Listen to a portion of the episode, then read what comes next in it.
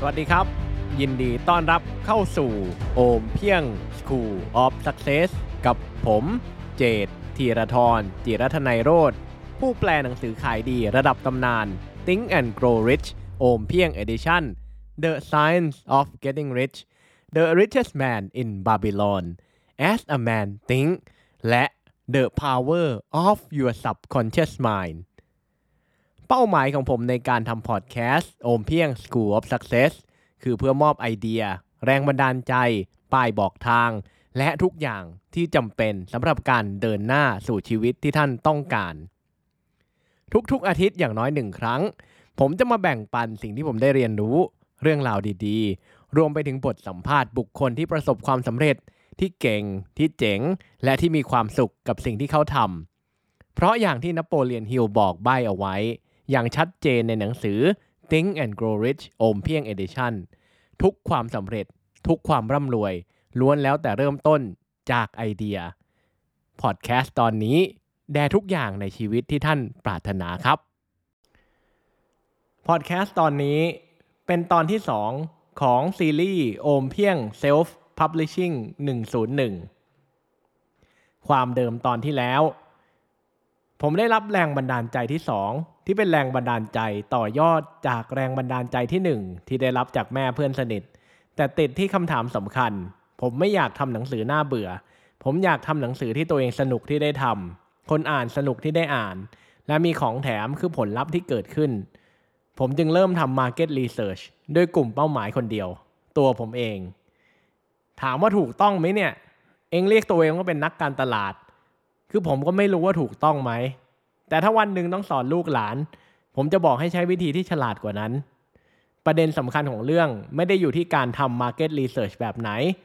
ประเด็นสำคัญของเรื่อง คือผมอยากทำให้มันไม่น่าเบื่อ และผมมีแรงบันดาลใจในการทำต่อให้ผมไม่มีข้อมูลการตลาด ผมก็ทำอยู่ดี เพราะจนถึงตอนนี้ในฐานะนักการตลาด ผมไม่มีแม้แต่เศษเสี้ยวของความศรัทธาในการทำ Market Research เลย ถ้าข้อมูลนั้นไม่ได้มาจากกลุ่มเป้าหมายที่เคยจ่ายเงินให้ผม ผมไม่เชื่อในความถูกต้องของข้อมูล ผมไม่เชื่อในกระบวนการเก็บข้อมูล ผมไม่เชื่อความสามารถในการวิเคราะห์ข้อมูล โดยเฉพาะอย่างยิ่งเมื่อคนที่ต้องทำทุกอย่างตอนนั้นคือผมเอง ผมรู้จุดอ่อนและจุดแข็งของตัวเองดี ที่สำคัญผมรู้ว่าถึงมีข้อมูลก็เท่านั้น ครั้งนี้ข้าตั้งใจจะทำตามใจตัวเองให้สุดทางอยู่แล้ว อย่าลืมนะครับ ผมกำลังจะแปลหนังสือการตลาดโบราณอายุเกิน 100 ปี ที่คนเขียนไม่เป็นที่รู้จักในไทย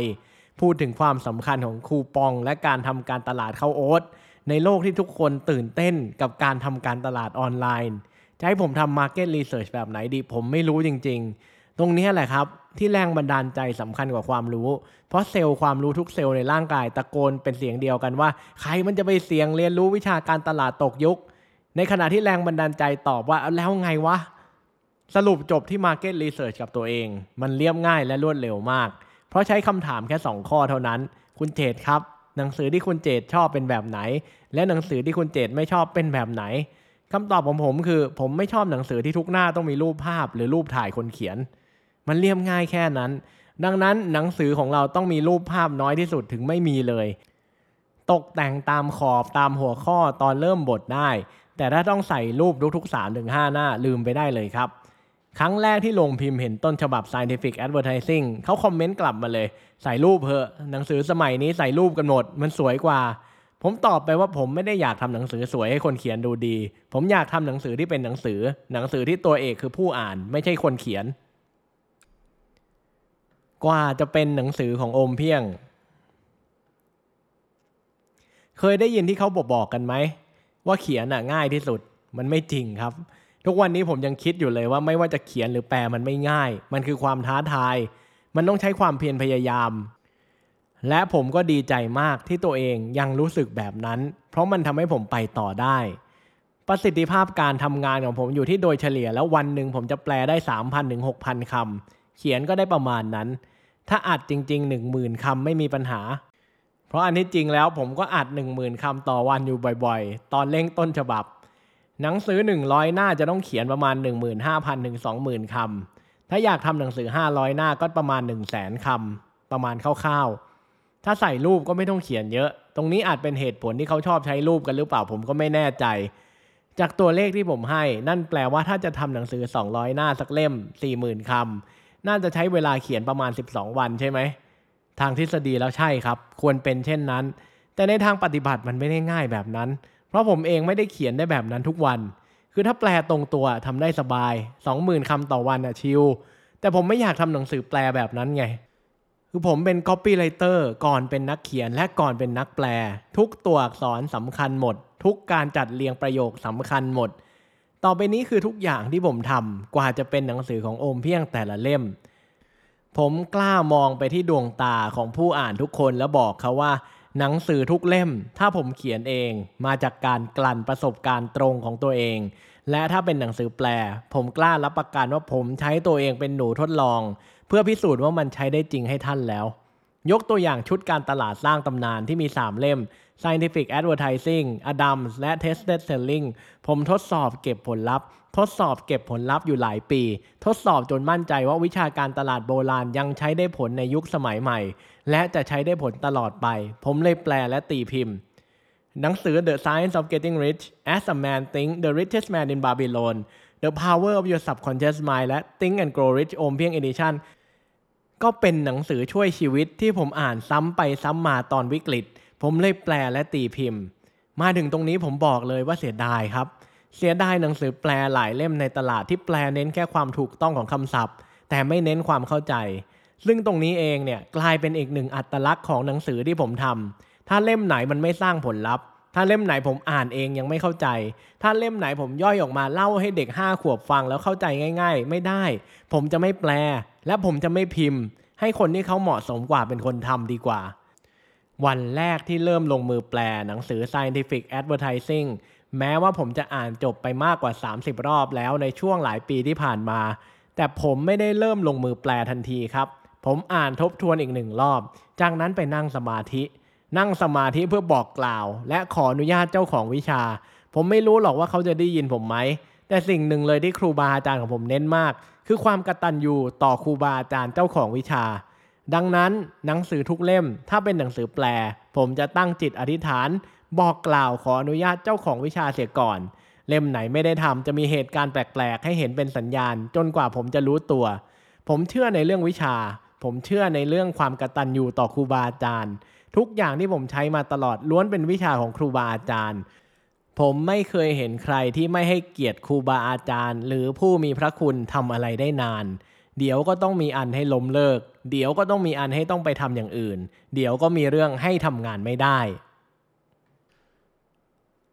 mindset ที่ผมมีและขั้นตอนการเขียน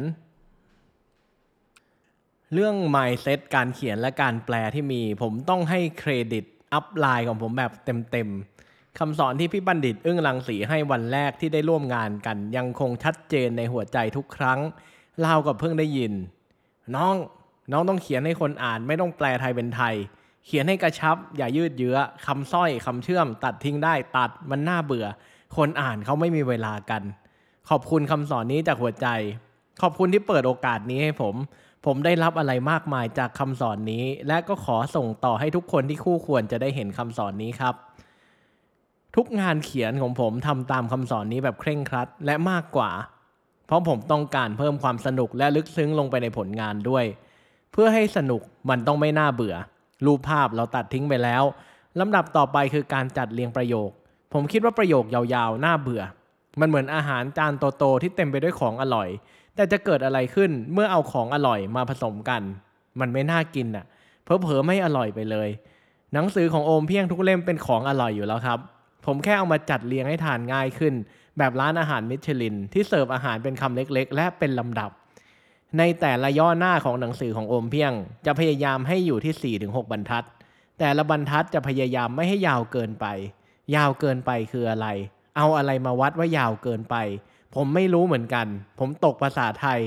การใช้ไม้ยมก ผมยังต้องเปิด Google เช็คบ่อยๆ ผมใช้วิธีตัดช่องน้อยแต่พอตัวครับ เอาตัวผมเนี่ยแหละวัด เมื่อผมเขียนหรือแปลเสร็จย่อหน้าหนึ่งผมจะอ่านออกเสียงเพื่อเช็คความไหลลื่นของการอ่านว่าไหลลื่นไหม เป็นธรรมชาติไหม หุ่นยนต์ไปไหม สุดลมหายใจตรงไหน ผมเว้นวรรคตรงนั้น ตรงไหนฟังแล้วดูจบประโยค ผมเว้นวรรคตรงนั้น ตรงไหนฟังแล้วดูต้องเน้น ผมเว้นวรรคไม่ก็ขึ้นบรรทัดใหม่ ไม่ก็ขึ้นย่อหน้าใหม่ไปเลยทำเช่นนี้ทุกย่อหน้า ด้วยเหตุผลนี้เอง หนังสือทุกเล่มของโอมเพียง ถึงได้รับคำชมว่าอ่านง่าย เข้าใจง่าย ไม่ต้องแปลไทยเป็นไทย อ่านแล้วเหมือนมีคนมานั่งเล่าให้ฟังมากกว่าอ่านเอง เราได้รับคำชมประมาณนี้บ่อยมาก ผมภูมิใจ ทีมงานของผมก็ภูมิใจ เราน้อมรับและขอขอบคุณสำหรับทุกคำชม วกเราทำงานกันหนักในกระบวนการนี้จริง ๆ ที่สำคัญกระบวนการนี้ทำให้เราไม่ต้องเสียเงินจ้างบรรณาธิการเพิ่มครับ